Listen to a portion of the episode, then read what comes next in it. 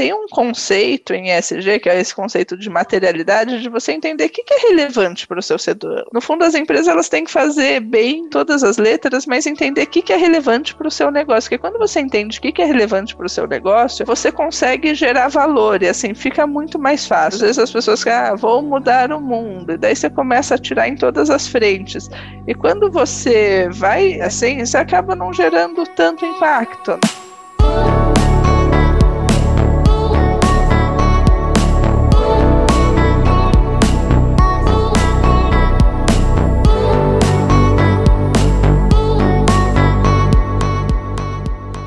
Bem-vindas, bem-vindos a Abrindo Caminhos, a quinta temporada do Abrindo Caminhos, né, galera? Tempo voando, são quase 100 episódios.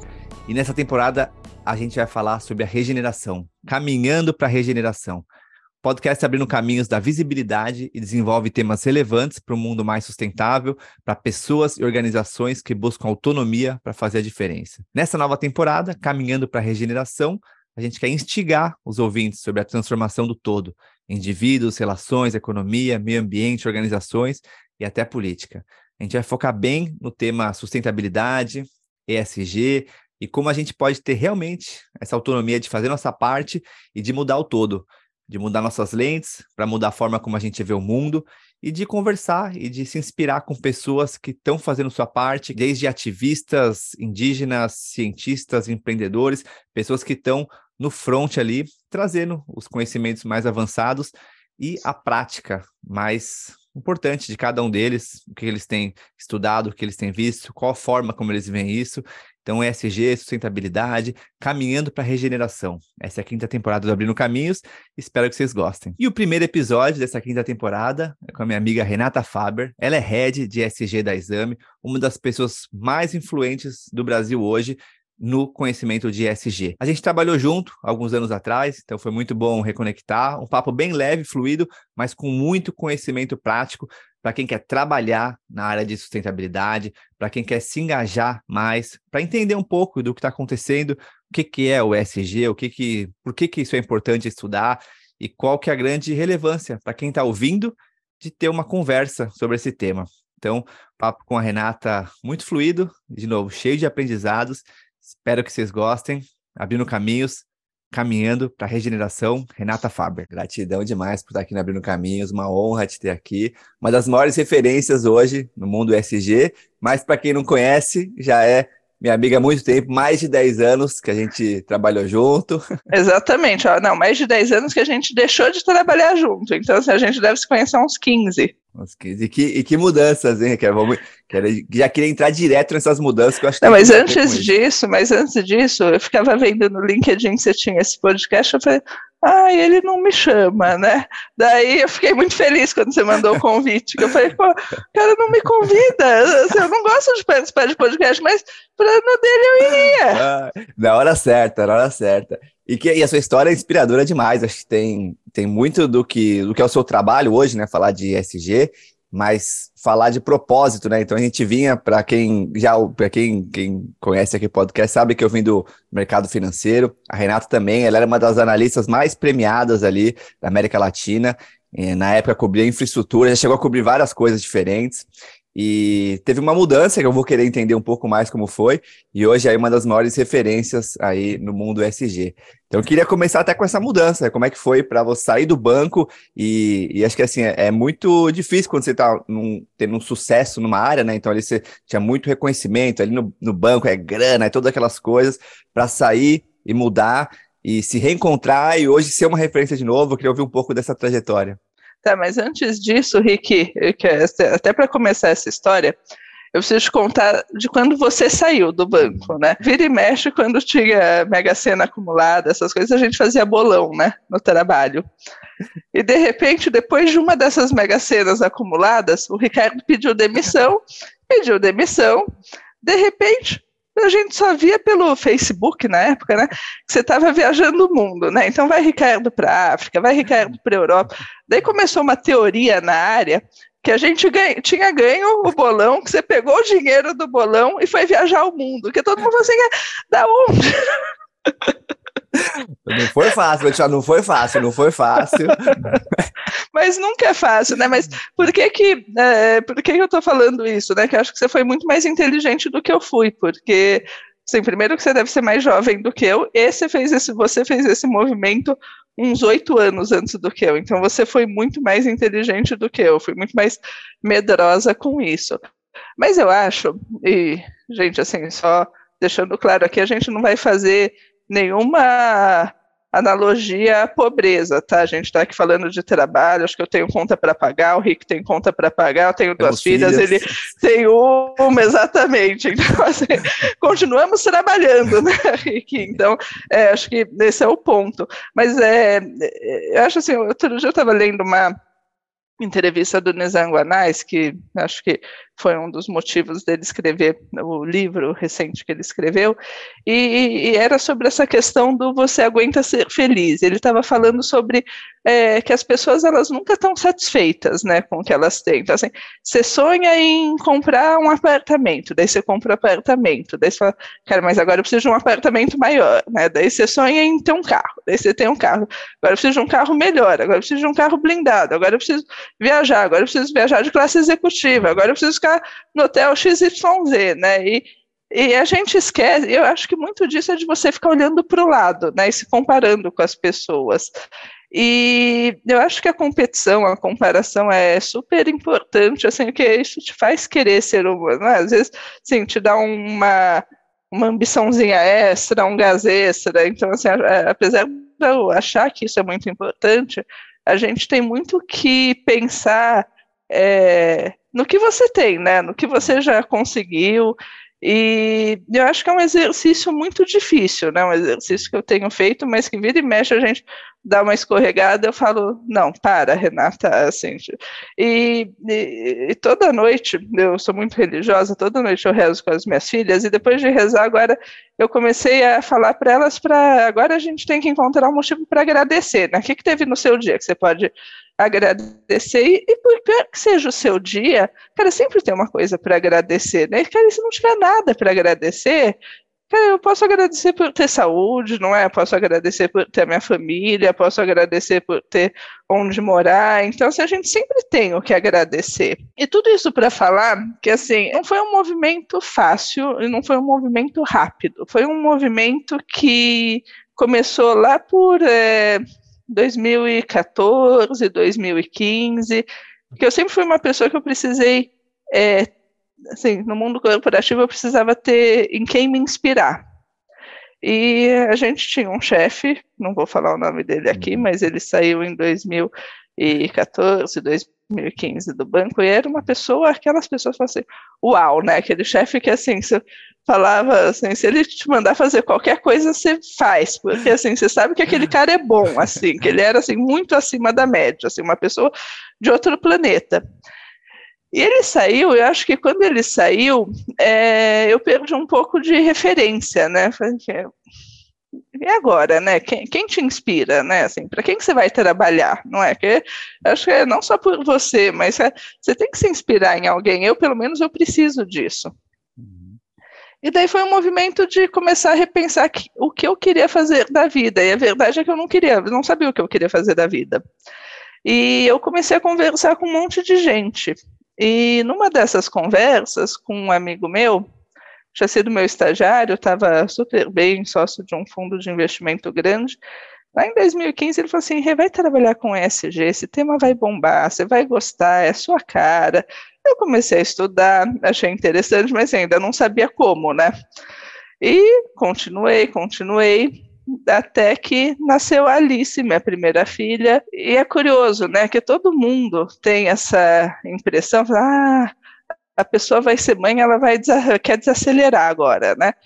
E assim, eu como mulher, assim, tipo, óbvio que eu quero ter tempo para as minhas filhas, óbvio que eu não quero terceirizar a educação delas, eu acho que a gente estar tá presente é muito importante, mas, poxa, assim, é, você virou mãe, mas assim, você não deixou de ser uma pessoa, uma mulher, uma profissional, não é? Assim, ser mãe é uma parte, a parte mais importante da minha vida, mas não é a única parte importante da minha vida. Mas eu percebi quando eu estava grávida, uma pessoa virou e falou assim: e agora você vai ser rotulada mãe. Eu falei: não, imagina, eu, né? Eu.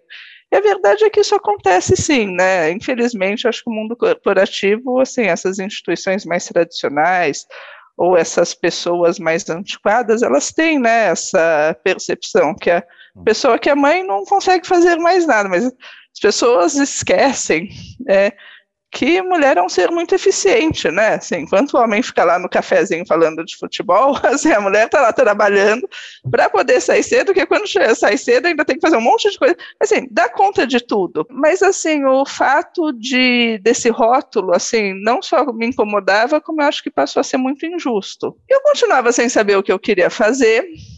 E em final de 2019, o BTG comprou exame e o Renato Mimica, que era meu concorrente no BTG, é, veio para esse projeto da Exame. Eu lembro uma vez, assim, a gente se dava bem, mas assim, é longe de sermos próximos, eu nem tinha o telefone dele. Eu pedi para um amigo em comum, falei assim, quero me arranja o telefone do Mimica. Daí mandei uma mensagem para ele, eu falei, Mimica, eu quero trabalhar com ESG, mas eu não sei por onde começar. Daí ele falou assim, não, vem para exame. E a gente está começando, nem tínhamos pensado em ter uma área SG, mas faz todo sentido.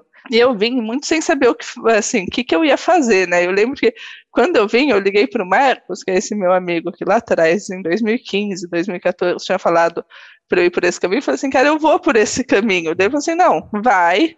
Eu assim, só, só te falo uma coisa, assim, esse caminho tem muitas, é, tem muito, é, muito bipolar, né? Então, assim, não, assim, nunca escolha lados, não faça besteira que você vai se dar bem, né? Eu falei assim, tá bom. Daí é, vim, e, e, depois que eu já tinha fechado com a exame, é, teve uma proposta para eu trabalhar num fundo de investimento, era aquela proposta que, assim, sabe, um fundo grande, super. cara, isso é legal, mas assim, eu tinha gostado, assim, o que me atraía para vir para cá, primeiro as pessoas com quem eu falei, assim, cara, é com essas pessoas que eu quero trabalhar. E segundo, assim, a ideia de construir alguma coisa, que eu acho que tanto eu como você, né, Rick, na vida de analista, você é ótimo em dar palpite. Né, só, ah, a empresa deveria fazer isso, a empresa não está fazendo muito bem isso. Até que você tem que fazer, né? Assim, você, chega uma hora que dá vontade de você construir, ao invés de você só ficar dando palpite. E daí eu vim e foi muito aquele conceito do serendipity, né? É o que você acha no caminho, né? Talvez assim, sabe, você está indo por um destino, mas assim, é, o interessante são as surpresas que você acha no caminho.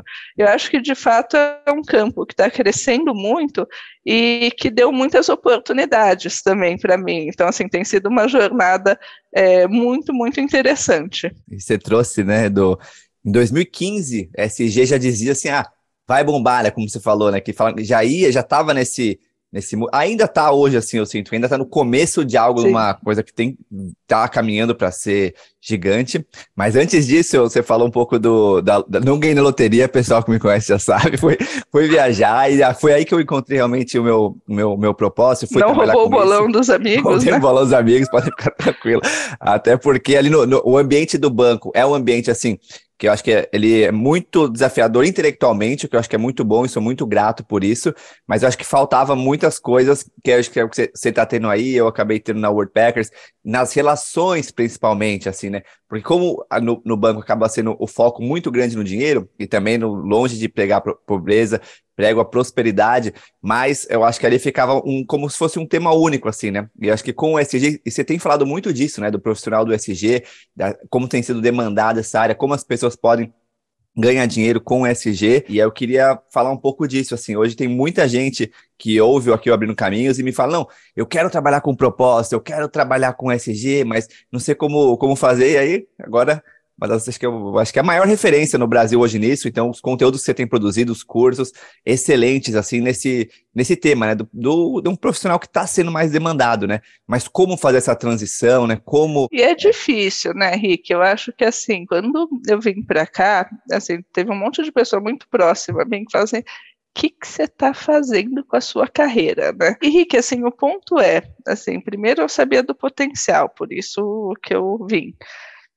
Mas segundo, é, eu acho que quando você quer mudar de carreira, assim, aconteceu isso comigo, aconteceu com você, eu acho que a gente tem que ter em mente, assim, que você tem que dar dois passos para trás, né, às vezes até mais. Então, assim, é, Assim, sem romantismo, não é uma coisa que você também é, assim, você tem que se programar para isso, né? Então, às vezes você está num cargo de gerente numa empresa, mas você quer ir para uma outra empresa numa área que você não tem experiência, cara, você vai ter que dar passos para trás, e quando você der esses passos para trás, isso pode também. É, então, assim, você tem que se programar, é, mas acho que você tem que ter muito claro na sua cabeça, assim, você dá passos para trás, mas, cara, assim, é, estuda muito, trabalha muito para você conseguir fazer esse catch-up, né? Para você conseguir é, recuperar isso. E, assim, uma coisa que me ajudou muito na vida é, como você falou, né? Acho que o trabalho que a gente fazia era intelectualmente muito desafiador. Isso é fenomenal, né? Assim, que assim, o que a gente aprendia, assim, o acesso que a gente tinha às pessoas era algo talvez pouquíssimos trabalhos, né, conseguem te dar. E eu acho que foi muito assim essa questão de, eh, foi muito a minha rede de relacionamentos que me ajudou nesse processo, porque é isso, é o relacionamento. Então assim, é, estudem, é, saibam que vocês para mudar de área você vai ter que dar muito provavelmente passos para trás e tá tudo bem, mas você tem que ter um plano para recuperar isso. Uhum. E confie, assim, peça ajuda, né? Assim, como diria uma terapeuta que uma vez eu falei, não, não você já tem, né? Então, assim, você tem que pedir ajuda para as pessoas, que se você não falar que você quer mudar de área, que você está procurando emprego, ninguém vai saber. Uhum. Então, assim, você tem que pedir ajuda. Então, acho que são esses passos. É, estuda muito, peça ajuda e saiba que você vai ter que dar dois passos para trás e tá tudo bem, faz parte do processo. Você falou um tempo atrás sobre comparação, né? Que a gente tem essa tendência, né, humana de ficar se comparando com, com os outros, até nessa noção do que é o sucesso, né? Então, eu lembro que na, na, na época do banco ali, o sucesso ali era, era, muito baseado no acúmulo financeiro, assim, né? O ideal de acúmulo financeiro, que acho que ainda é em grande parte da sociedade, né? Uma busca por segurança, né? Vindo do, da nossa ancestralidade, de muito medo de escassez. E acho que agora a gente tem a oportunidade de ressignificar o sucesso e, de novo, não é abandonar o dinheiro e colocarmos é, uma roupa branca e morarmos na montanha, não estou falando disso, mas de ressignificar o, a questão do suficiente, de ressignificar a questão do sucesso e a questão do propósito, né? Essa palavra propósito, ela deu uma banalizada, assim, né? Eu queria ouvir um pouco a sua perspectiva sobre trabalhar com propósito, né? Porque acabou virando uma coisa meio ah, é, eu lembro que meu pai também falava, mas se todo mundo trabalhar com propósito, quem que vai tirar o, o, lixo da rua ali? Não, alguém tem que tirar o lixo da rua, mas é um então, assim, essa é um propósito questão... para alguém, né? É, não, entendo, concordo com você. Acho que primeiro essa questão do sucesso, e é verdade, né, Rick? Às vezes acho que você precisa sair de uma bolha para conseguir olhar a bolha por fora. E, gente, de novo, assim, acho que são fases da vida, né? Hoje, nessa fase, hoje, nessa fase atual da minha vida, cara, sucesso para mim é, poder tirar férias com a minha família, é, colocar minhas filhas para dormir, é, saber que todo mundo tem saúde, sabe? Poder é, dar uma educação de qualidade para elas, assim, é, propósito para mim é isso. Eu acho que assim, eu posso ser CEO da empresa mais fodástica do mundo, cara, assim, se eu não souber educar as minhas filhas, assim, não valeu a pena, assim, para mim é sobre isso, assim, eu acho que mais do que saber educar é ter uma relação íntima com os nossos filhos, né, a gente, poxa, assim, é, eu vejo tanta coisa que acontece no mundo que, assim, tudo que eu quero é que elas, assim, possam me falar o que está acontecendo. Então, eu acho que é super importante você pensar em ter uma relação íntima com as pessoas.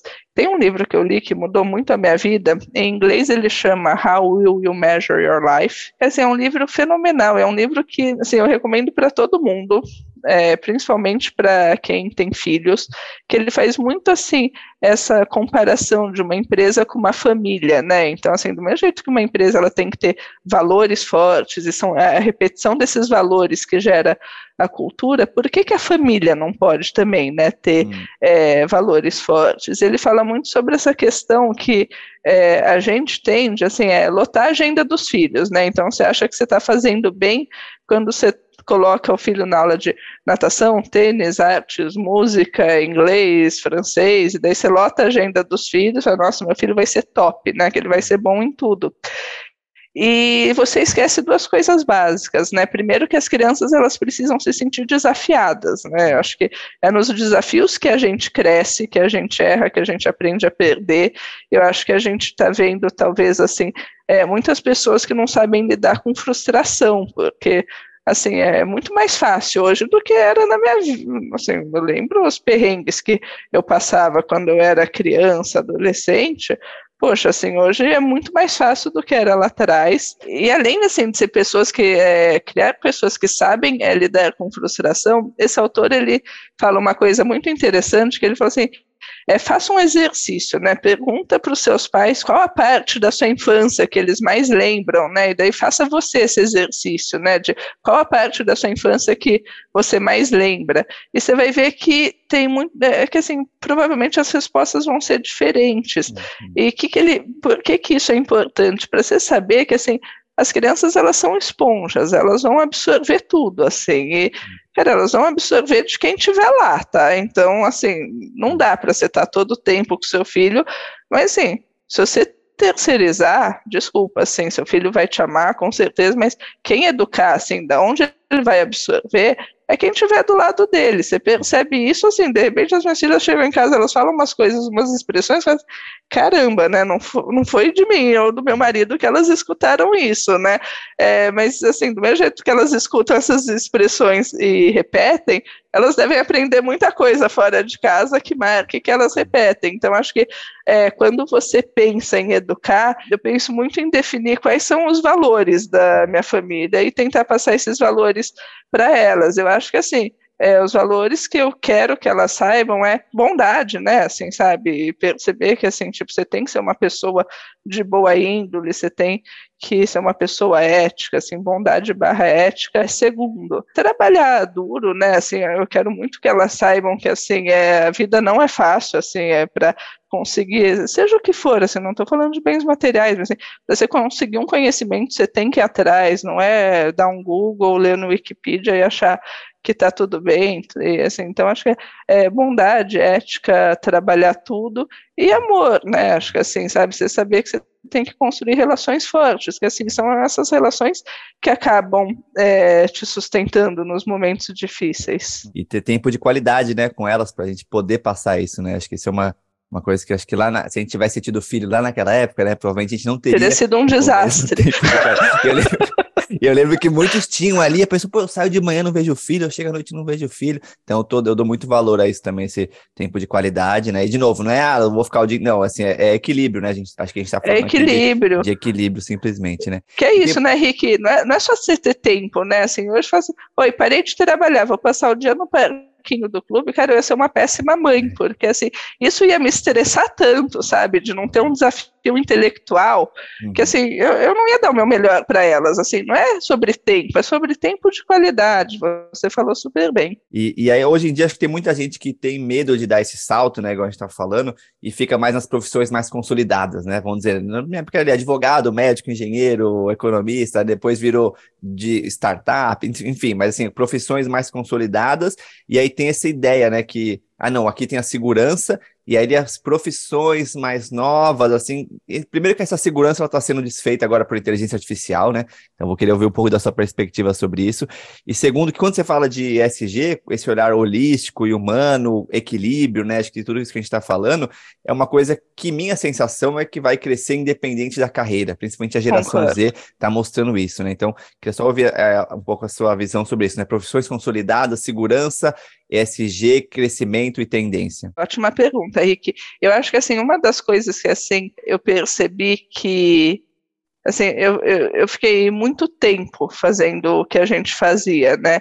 E acho que é uma área que, assim, como você trabalha muito e como você tem uma boa remuneração, você esquece de estudar coisas novas. Assim, ok, é um trabalho que você aprende coisas novas é, no seu dia, então, assim, cada IPO que você faz, cada setor novo que você cobre, cada empresa nova que você cobre, é, são coisas novas que você aprende, não é? Cada conversa com o investidor, você, você aprende coisas novas, eu acho que isso é super importante, eu acho até que por isso que você aguenta ficar tanto tempo, né, que você tem um desafio intelectual, mas às vezes você esquece de ver o que está acontecendo no mundo. E foi o que você falou, o mundo está mudando. E claro, assim, sempre vai precisar de médico, sempre vai precisar de advogado, do meu jeito que sempre vai precisar de engenheiro, mas entender que, assim, mesmo nessas áreas, você tem outras oportunidades, né? Eu acho que essa questão, quando a gente pensa em sustentabilidade, se a gente fosse focar só na parte ambiental, não que seja mais importante, importante, acho que é um tripé mesmo. Essa parte é, ambiental, você precisa resolver questões, né? São questões urgentes, assim, não dá mais para deixar para depois, né? Assim, acho que, poxa, ainda eu espero que hoje não mais, né? Que você tem ciência, mas assim, dois anos atrás você tinha pessoas teoricamente inteligentes que duvidavam de mudanças climáticas, né? Que achavam que isso é uma falácia, uma invenção, que não tem como duvidar disso. Cara, se a gente não resolver isso, assim, é, assim, todo mundo vai sofrer. Pode ser que você, na física, não sofra, que você esteja numa posição muito, muito privilegiada, mas não, não dá para fazer previsão, porque assim, muitos negócios vão mudar, né? Outro dia eu estava lendo sobre como o preço de seguro de imóvel em área costeira nos Estados Unidos e na Europa já precifica essa questão de mudanças climáticas. Então, assim, ah, não, eu invisto no setor financeiro, assim, que pode ter um impacto disso também, ou a seguradora de carro que aumenta sinistro que com a chuva tem um monte de alagamento e perde carro. Então, assim, é, não tem setor é, que está imune a isso, né? Acho que todo setor vai ter algum tipo de impacto. E eu acho que, assim, as empresas, elas entenderam isso. Eu acho que isso abre muitas oportunidades. Indo para a questão que você falou de trabalho, abre, abre oportunidade demais, porque assim todo setor ele precisa de algum modo se adaptar e assim todo setor está entendendo isso agora mesmo os que falam ah, assim, mesmo os negacionistas assim, eles podem ser negacionistas mas assim você vê que tem gente na empresa que está olhando essa questão, porque não tem como não olhar. Assim, mesmo que você não acredite, assim, você vai ser engolido, porque assim, é, seus investidores vão acreditar. Se você não tiver investidor, assim, o banco que você pega a dívida acredita, e em algum momento isso vai checar, chegar no seu custo da dívida, e os seus clientes também vão acreditar e vão te cobrar. Então, assim, é, é sempre falo que assim, a empresa que continuar achando que a Terra é plana ou que isso não existe, ela vai ter dificuldade de contratar pessoas, de emitir dívida, de achar investidores, até de vender os seus produtos e os seus serviços. Então, não tem mais como, isso abre sim oportunidades, que assim, está é, todo mundo buscando uma solução. Então, assim, quem se propuser a ser parte da solução vai ter oportunidade. E nesse, nesse sentido, né, as pessoas, as empresas, as lideranças que querem caminhar nesse, querem, não tem mais opção, né, mas estão percebendo que tem que ir agora. Muito se fala sobre certificações, assim, né? Agora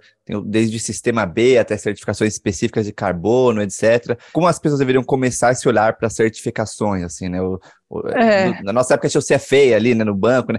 Para o mundo ESG ali, né? Quem você acha que são as certificações mais relevantes ou que as pessoas devem buscar conhecimento? Se a gente for pensar do ponto de vista das empresas, bom, acho que é o, escândalo agora que aconteceu com Americanas, ele mostra, né? Assim, é, ESG a gente tem que tomar muito cuidado para não ser check the boxes, né? Para não ser ticar as caixinhas, quer dizer, quando você tica as caixinhas, eu não estou falando que as certificações não são importantes, assim, eu acho que elas é, têm um papel muito interessante de, assim, dar um rumo, né, assim, então fala assim, cara, assim, para você receber essa certificação, você tem que ter isso, então, assim, eu acho que ter, ter aquelas caixinhas, assim, podem ser um primeiro passo para aquela empresa que nem sabe por onde começar, então, assim, eu acho que é, isso é muito importante, mas, assim, acho que tem que entender que não é só sobre esticar as caixinhas, né, que tem que estar tá na estratégia da empresa, tem que estar tá nos valores da empresa, é aquela coisa, assim, não adianta, ah, então, de repente, preciso ter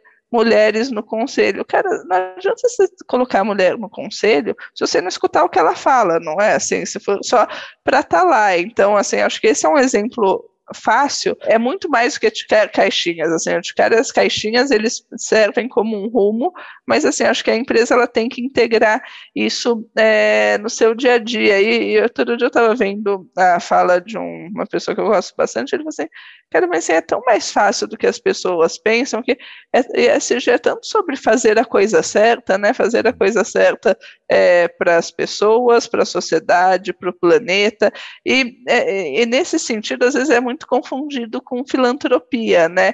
E eu sou super a favor de filantropia, acho que nós brasileiros a gente faz pouco, acho que teve um boom ali na época da pandemia, mas acho que é, deveríamos é, e poderíamos fazer mais, mas acho que assim, não é sobre isso, né, e assim, é, eu tenho até uma crítica quando é, ligam ESG à filantropia, porque assim, ESG ele tem que ser levado a sério no conselho de administração da empresa, na estratégia da empresa, e por mais que filantropia seja importante, muitas vezes é vista como um custo, hum. e é a parte que, primeira coisa que cortam ou, ou diminuem na crise, né, então acho que assim, para você ser levado a sério de uma maneira estrutural, assim, você tem que integrar boas práticas no seu negócio, assim, no, no médio e longo prazo, essas boas práticas vão é, trazer frutos, mas aí tem muita gente que fala assim, ah, mas é mais caro fazer assim.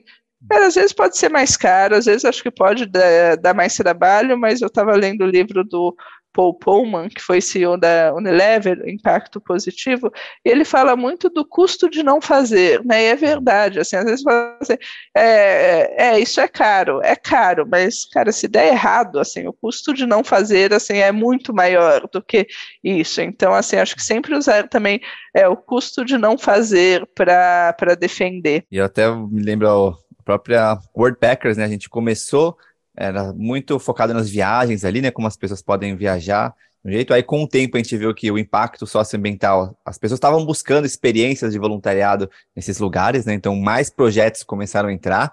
Então, hoje, até anotei aqui, ó, já foi 1 ponto, quase 2 milhões de, de horas de voluntariado em ONGs, institutos, projetos sociais. A gente percebeu que esse caminho, ainda mais agora, né, na geração Z, é um caminho que as pessoas estão buscando muito mais do que antes, né? Então, o SCG antes era o que você falou. É, ah, é caro, ou não, é, é filantropia, ou não, é, não vai dar em nada. Mas agora esse, esse negacionismo mesmo, né? Já não, não faz mais sentido, né? Mas o que falta, por exemplo, né, no, no nosso caso, o voluntariado é muito importante, mas o dinheiro também, né? Faz a, a coisa ir para uma outra escala, né? Então, é como incorporar o dinheiro nessas questões. Ah, é o que mais maximiza lucro no curto prazo? Provavelmente não, né? O que você falou, às vezes é mais caro. É igual alimento orgânico versus o não. Então, é o que maximiza o lucro no curto prazo? Não. Mas no longo prazo, é, porque é isso que você trouxe. O custo de não fazer é muito alto, né? É justamente, assim, provavelmente você, você deve, eu espero que seja pouco, mas em, em alguns momentos você deve ter umas pessoas meio sem noção, na minha opinião, que devem questionar: ah, mas você ganha fazendo isso? Óbvio que eu ganho, né? Assim, se você não ganhar, assim, no limite. Outro dia, um outro amigo ele escreveu um artigo sobre a importância da governança, né?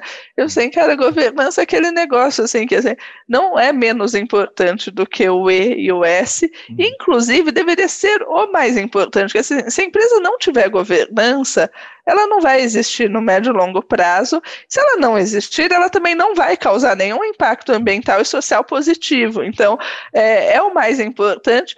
E é, uma empresa ser lucrativa é a mesma coisa também, cara. Assim, se você não, se você não der lucro, assim, você vai parar de existir no longo prazo. Então, assim, paguem o serviço do Rick, porque assim, tipo, ele só vai continuar fazendo o serviço dele, que ajuda a conectar pessoas com é, propósito, se vocês pagarem, não é? Então é isso. É, e acho que tem, tem um movimento, né? A gente, por exemplo, começou a fazer ações de limpeza de praia no ano passado. Então, tiramos quase duas toneladas de lixo das praias. Então, juntando os voluntariados, aí com empresas parceiras que vinham somar nisso. E a gente viu que tem uma série de projetos, né? Vou te dar só alguns exemplos, né? Para levar saneamento básico para a comunidade, proteção de mananciais, reflorestamento de mata ciliar, educação ambiental, programas, né? Coleta seletiva, construção de escola para pequenos agricultores, ensino de idiomas para crianças carentes, alfabetização para adultos, enfim, tem vários projetos lá que a gente já coloca esses voluntários, e agora o que a gente está querendo fazer é levar isso para um outro nível com empresas parceiras, né? Então, Legal. eu estou querendo dizer isso também para como as empresas e quem está ouvindo pode evoluir e mudar o seu modelo de negócios para incorporar isso, né? Porque as oportunidades estão aí. Muita gente também me fala: não, eu quero colocar dinheiro, eu quero entrar aí no SG, mas eu não sei como fazer, né? Tanto tem um lado da pessoa, eu quero mudar para lá, mas putz, não tem. Cadê eu não tem, não vou ganhar tanto quanto eu ganhava ali, né? Que é o falou de dar dois passos para trás. Como... Mas também assim, não vai ganhar tanto no começo, né, Rick? Que assim, é uma área que assim, tem muita oportunidade. Então, assim, tipo, você dá dois passos para trás, mas assim, de novo, não estou falando que é fácil, mas assim, existem oportunidades, né? Assim, se você for atrás dessas oportunidades, assim, tem muita coisa também. Assim. Eu acho que é ter esse olhar da matriz ESG, mas sem ficar também é, totalmente afixo, é, tick in the box, né? Como você falou, né? é. ah, isso aqui é, é, assim, é uma parada assim meio, é, um olhar meio altruísta de alguma maneira, é, que isso, isso parece meio incoerente numa sociedade capitalista. Então, é, às vezes fica difícil explicar, seja para quem é muito capitalista ou para quem não é nada capitalista, fica difícil entender que é uma questão de equilíbrio, né? De um meio termo é, necessário, né?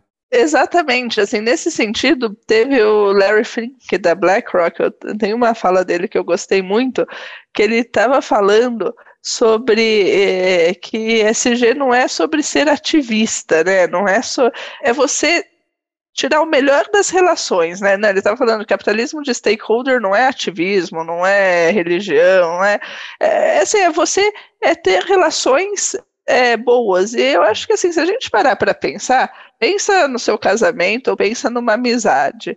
Eu acho que assim, é, qualquer relação sua nossa, só vai existir se for bom para os dois lados, porque se não for bom para um lado, um lado sai da relação, não é? Cedo ou tarde sai, assim, não tem. Ah, tal pessoa depende de mim, cara, assim, coitada, tomara que ela perceba que não depende. É, qualquer relação para ser duradoura, ela tem que ser boa para os dois lados.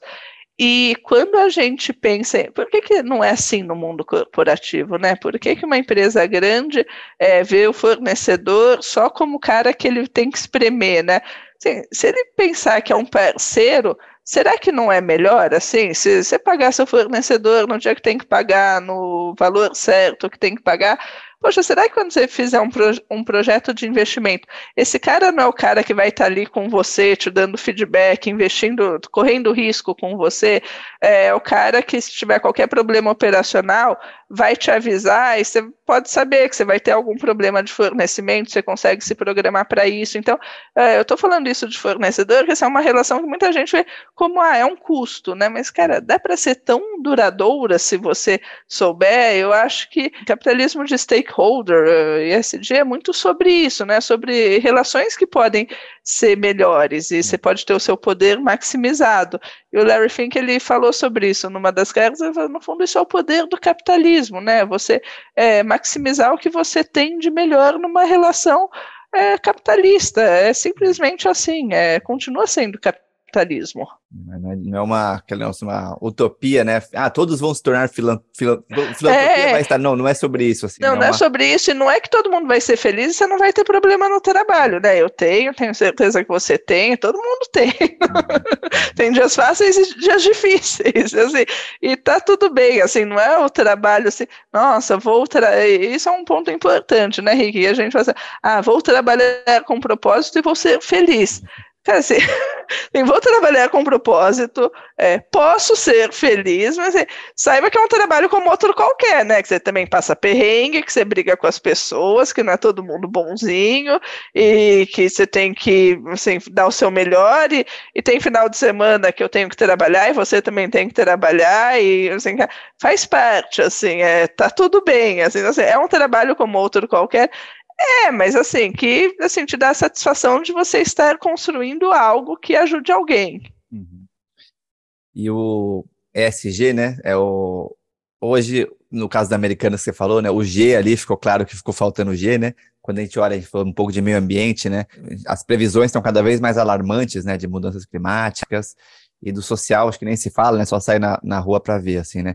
Você acha que hoje qual que é o maior desafio, assim, do, de transformar esse olhar das pessoas, né, em algo mais holístico ou mais, é, é, acho que a SDG acaba resumindo, os SDGs da ONU, né, os, os, Objetivos de Desenvolvimento Sustentável, né, onde é que você acha que está o desafio mais, assim, óbvio, todos são importantes, todos são, é, mas é como para quem está de fora acaba acho não é muita coisa, né? Muito. O que, que você acha que é hoje ali o. Eu Legal. tenho um apego no, no, ambiental, muitas vezes, que eu, sei lá, gosto de surfar, a gente começou a limpar praias, mas a conexão é fomos, fomos expandindo para outros, assim, né? Como é que você acha que está hoje o, o, esse olhar? Super boa sua pergunta, Rick, que é uma pergunta que a gente recebe muito também. Faz assim, ah, mas putz, eu não sei por onde começar, né? Assim, tá todo mundo falando de biodiversidade e eu sou um negócio XYZ como que eu posso mudar a biodiversidade, como que o meu negócio afeta a biodiversidade.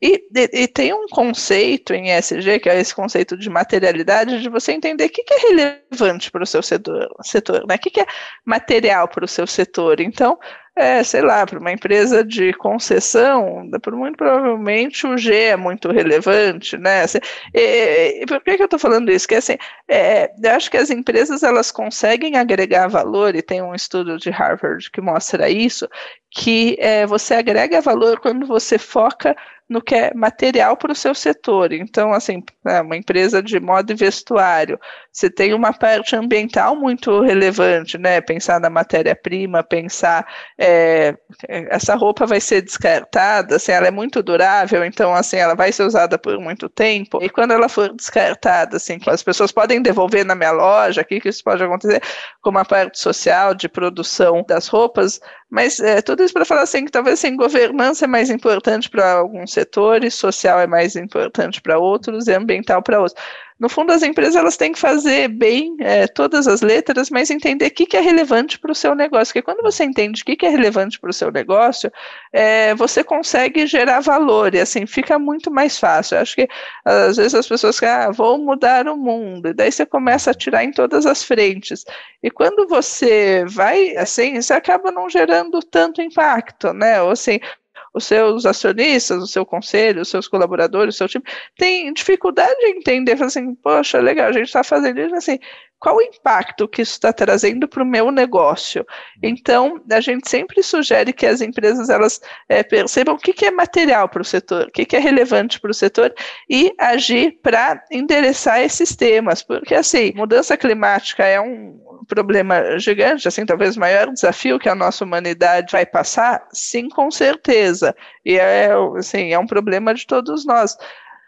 Mas às vezes você é uma empresa de educação, e assim, seu maior desafio está na parte social, né? Assim, impactar o mundo com o seu modelo de negócios. Então, assim, é muito é, entender o que, que é relevante para cada setor e para cada empresa. Muito legal que você está trazendo que é isso, né? Essa ideia de abraçar o mundo, de mudar o mundo inteiro, né? Uma, uma ilusão, mas fazer o, a, qual que é a minha parte ali, né? O que, que é o mais perto possível, né? O é. mais fácil, que mais se conecta com meu empresa, meu negócio já. Essa é a parte possível e que às vezes a gente fica na fantasia ali do, do mudar o mundo ou de uma depressão, assim, tristeza de ah, tudo está perdido mesmo, então não vou fazer nada. Então era só todo mundo fazer esse, esse óbvio aqui, né, que é o mais perto possível, que tem a ver com o seu negócio, que não é descolado do lucro, muito pelo contrário, e não essa utopia de vou mudar tudo e tudo vai ser perfeito amanhã, né? Essa, sair dessa ilusão e ir para ação mesmo, assim, né? Acho que essa ação de de, do que está mais perto. E nesse sentido, você comentou sobre alguns livros, assim, né? A gente vai colocar o link de todos aqui.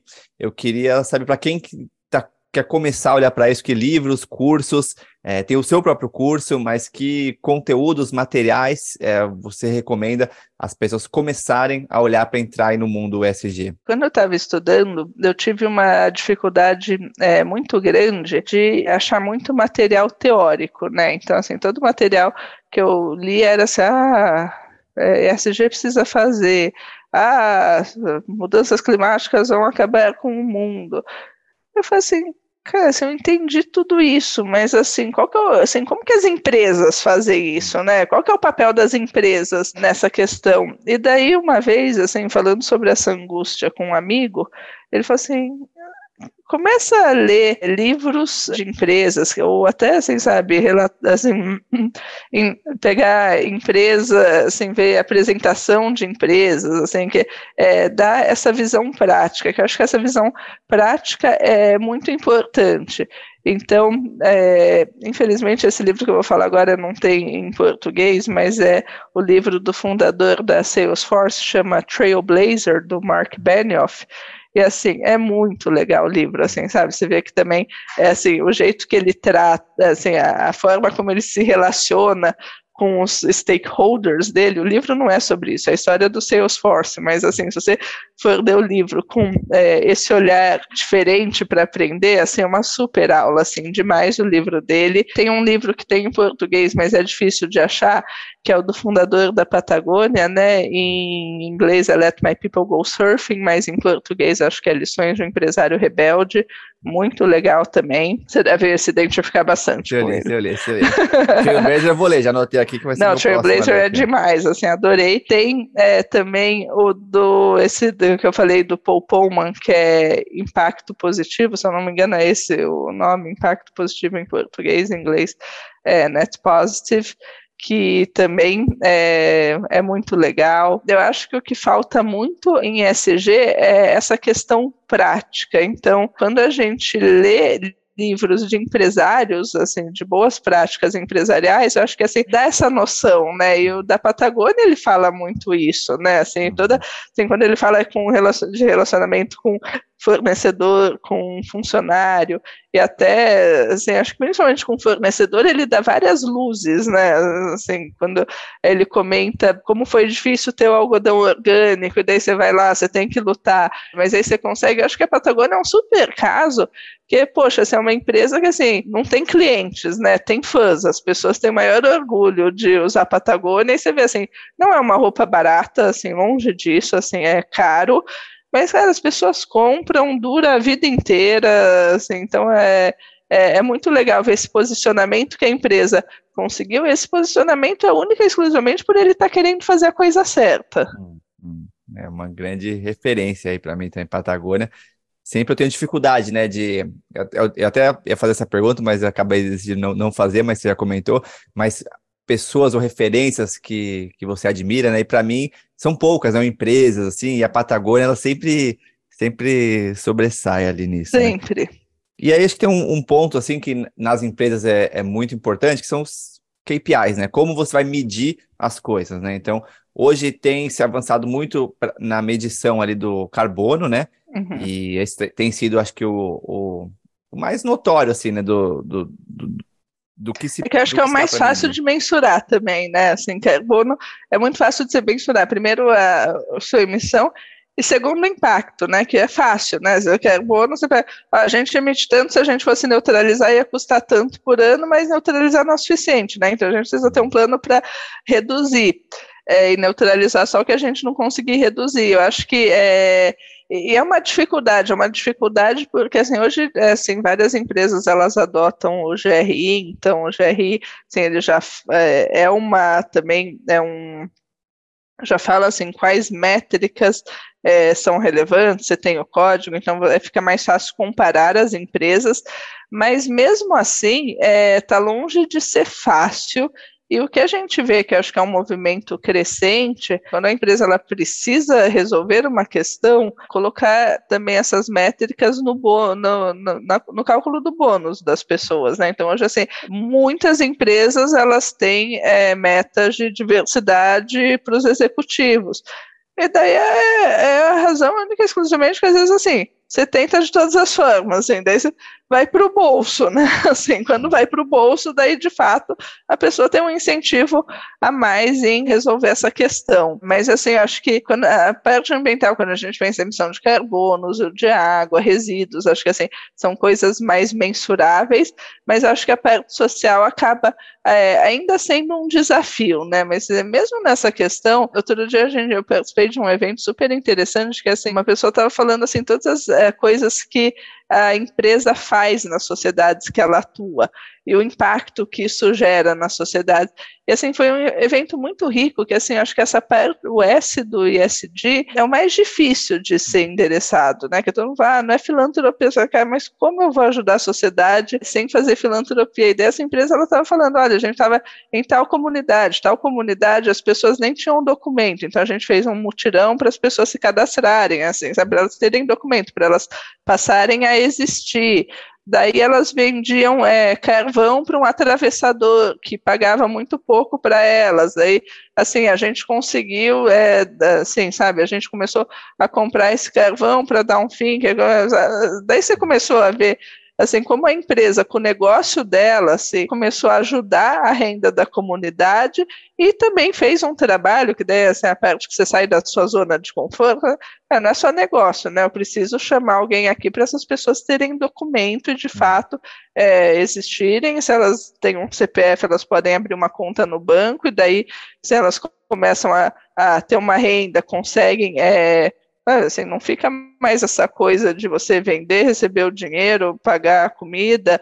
Então, assim, de fato, você melhorou a vida das pessoas. Eu acho que é, o S é, sem dúvida, a parte mais difícil das empresas entenderem como elas podem impactar as comunidades onde elas estão. E, infelizmente, caminhando para o já para o fim do nosso papo, o tempo voou aqui. Queria fazer uma simulação assim de futuro mesmo, né? Pensando nas, nas nossas filhas, né? Nossas três filhas somadas aqui, né? Que mundo que a gente vai estar tá deixando para elas, né, daqui a 10, 20, 30, 40 anos, né?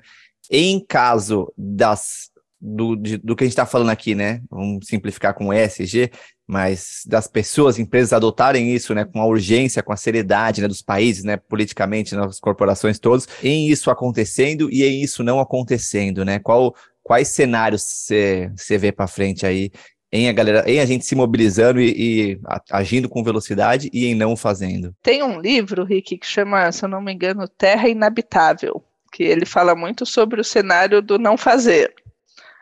E, sim, o cenário do não fazer é catastrófico, né? Então a gente precisa fazer. Vamos fazer previsão. Bom é que a gente foi analista, então a gente está é, acostumado a fazer previsão e errar, né, Rick? Então. É isso. Não, mas assim, é. Só erra quem tenta, né? Só erra quem tenta. Só erra quem tenta. Vamos, vamos pensar por esse lado. Mas assim, eu acho que o não fazer é triste, assim. Então eu prefiro. prefiro eu acho que assim, vão fazer, né? Assim, tá mais demorado do que a gente. do que precisa ser. Tá, mas eu acho que assim, é, tem muita gente é, boa, grande, buscando soluções. Tem um podcast é, polêmico, mas eu gosto muito, que são pessoas muito inteligentes, que chama All In. E nesse podcast, outro dia um deles estava falando assim, ele falou assim, olha, mudanças climáticas só não é a minha maior preocupação no mundo, porque assim, tem tanta gente, inclusive eu, trabalhando para resolver essas questões, que assim, sabe, é, a tecnologia, e vai chegar um momento que assim, não vai ter como os empresários mais ignorarem, assim, isso vai ser resolvido, mas assim, ele falou, infelizmente vai ser mais difícil a resolução, mas assim, vai ser resolvido, assim, é, espero que ele esteja certo, uhum. mas eu fico sempre discutindo isso, que eu acho que assim, é muito diferente, né? Nesse podcast, outro dia, eles estavam falando sobre essa questão é, da falta de ambição das novas gerações, porque são gerações que tiveram as coisas muito mais fáceis do que a gente teve, até porque os pais eles tiveram uma condição financeira, em muitos casos, melhor do que é, né, assim, a gente vai evoluindo financeiramente, assim fica mais fácil de dar as coisas,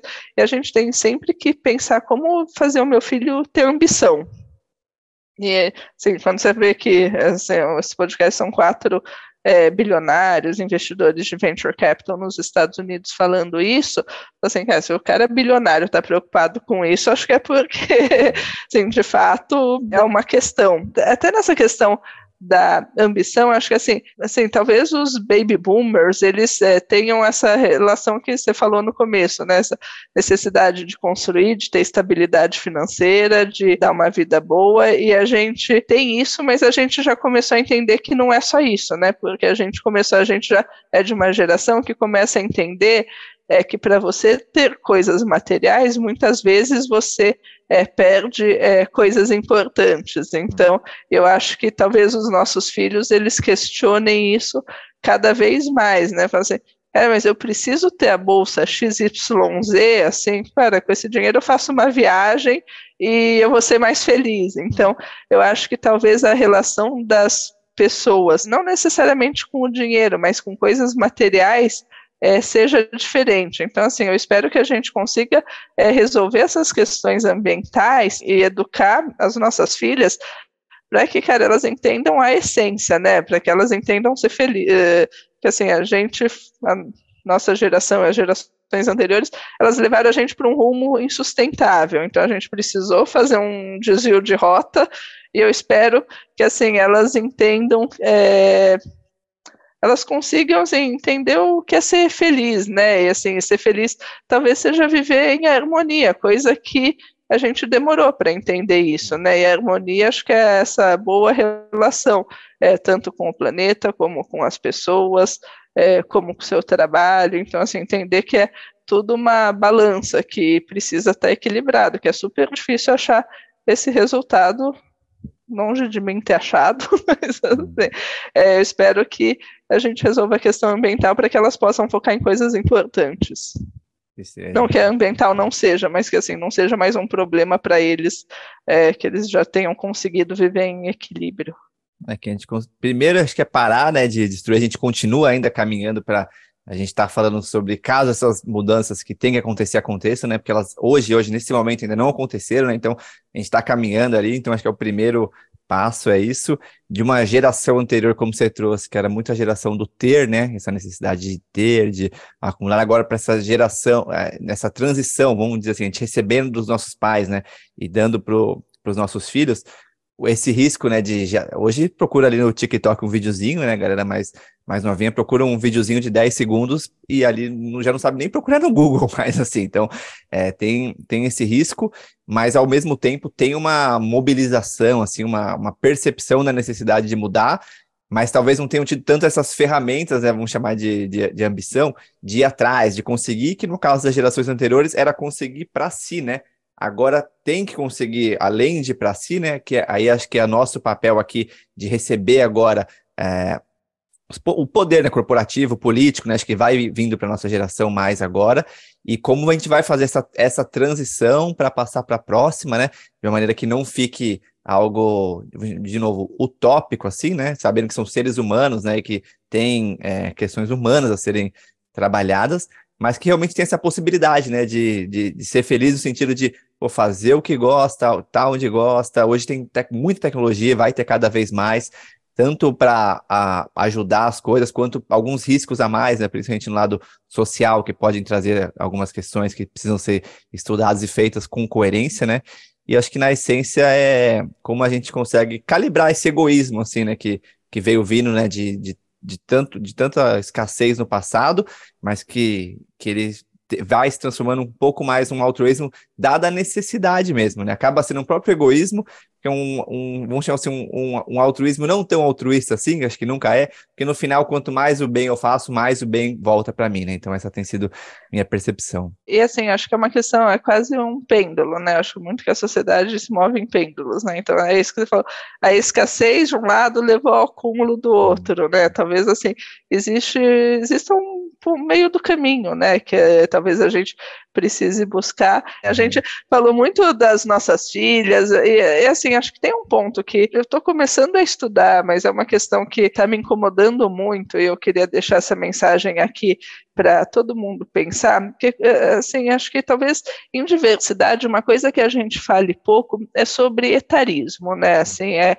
é o preconceito que as pessoas com mais idade elas começam a sofrer no mercado de trabalho. Eu estou falando sobre isso aqui, que eu imagino que o seu público seja um público de pessoas bastante jovens. Eu acho que eu queria deixar essa questão para todo mundo pensar e a gente pensar, assim, começar a pensar como solucionar esse problema, né? Por que isso? Porque, assim, gente, se tudo correr bem, a gente vai viver 100 anos, uhum. assim, e, e tudo correndo como é esperado no nosso país, Hoje, assim, vários estudos já mostram que pessoas com mais de 50 anos sofrem preconceito no mercado de trabalho, é, as pessoas, elas se aposentam com 60 anos baixos, só que, assim, é, você está se aposentando, assim, numa fase da vida que você ainda tem muito a produzir, muito a contribuir, eu acho que a gente precisa endereçar essa questão do etarismo, que eu acho que, assim, é, isso é um grande problema social que a gente vai é, começar a viver, né? Que são pessoas que podem estar produzindo e que de repente é, ficam com uma renda provavelmente baixa num momento da vida que você precisa ainda, né, de uma renda alta, né, talvez assim, pelo menos é quando você vai ficando mais velho, seus gastos com saúde tendem a aumentar muito, e eu tenho conversado com ainda poucas pessoas sobre isso, mas eu vejo, assim, pessoas tão boas na casa dos 50 mais, é, falando desse preconceito e assim, sabe, querendo produzir e não encontrando, que eu acho que assim, já que a gente está aqui num é, numa conversa entre amigos e a gente vai.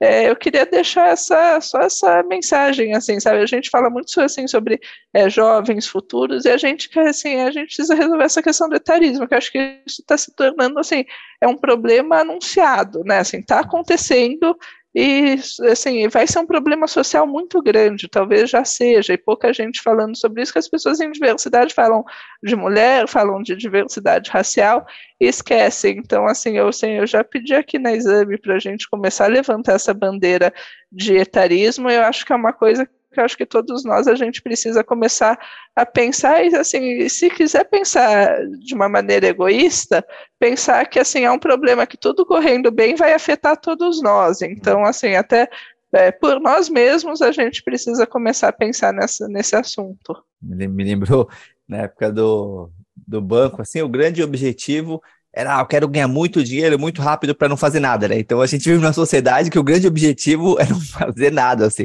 Então acho que alguma coisa já deu errado aí, né? É. Então, acho que é transformar isso mesmo, né? Com... E quantas pessoas no Brasil conseguem ganhar muito dinheiro para em algum momento parar de uhum. é, para fazer nada? Assim, é uma minoria, minoria, minoria ilusório também. Né? E acho que é até, é até triste isso. Hoje eu, hoje eu olho até com esse olhar. Você tem tanta possibilidade tanta de criar, vida, ajudar, né? e tanto, tanto para ajudar. Aqui não precisa nem para Marte, né?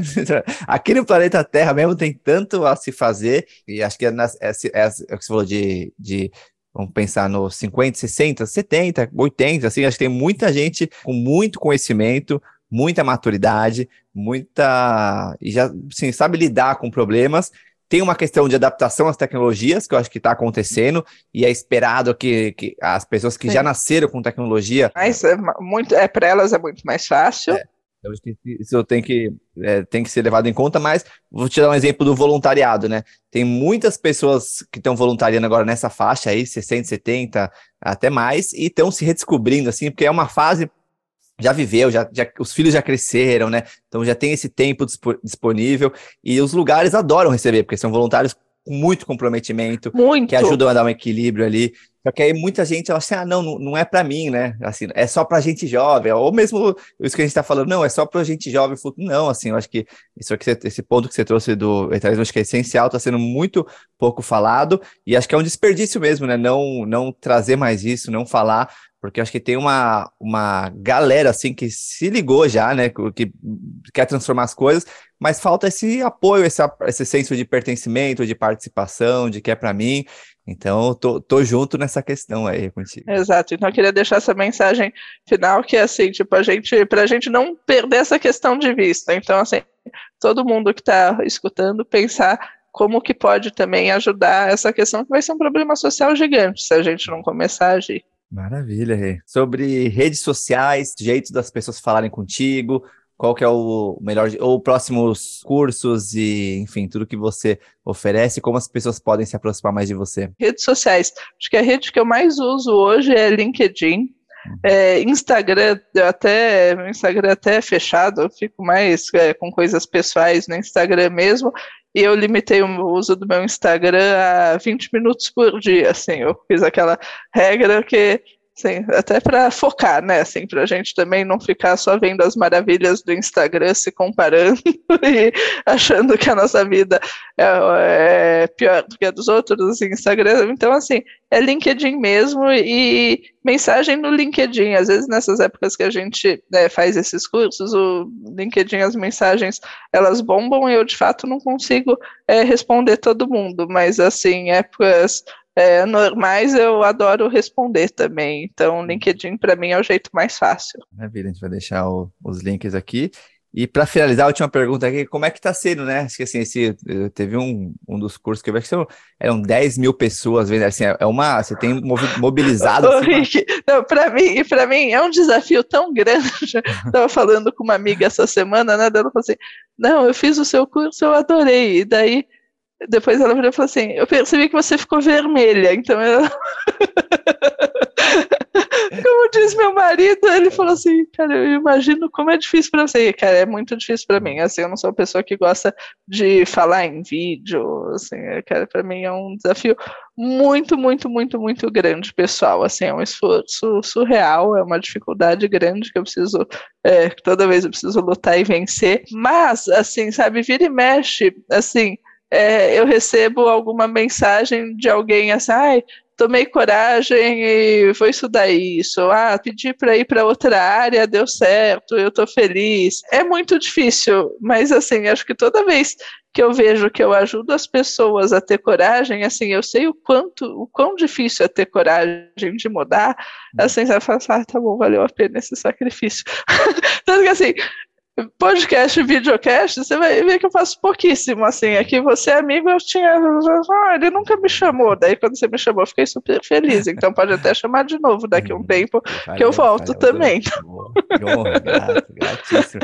E você manda muito bem ali nos, nos, Você fala com muito assim. Também a prática, acho que voltando para o banco, né? Ajudou muito a gente a afirmar esse lado. Né? Então você fala com muito bem, com muita naturalidade. Você traz. Obrigada, foi muito treino, assim. É.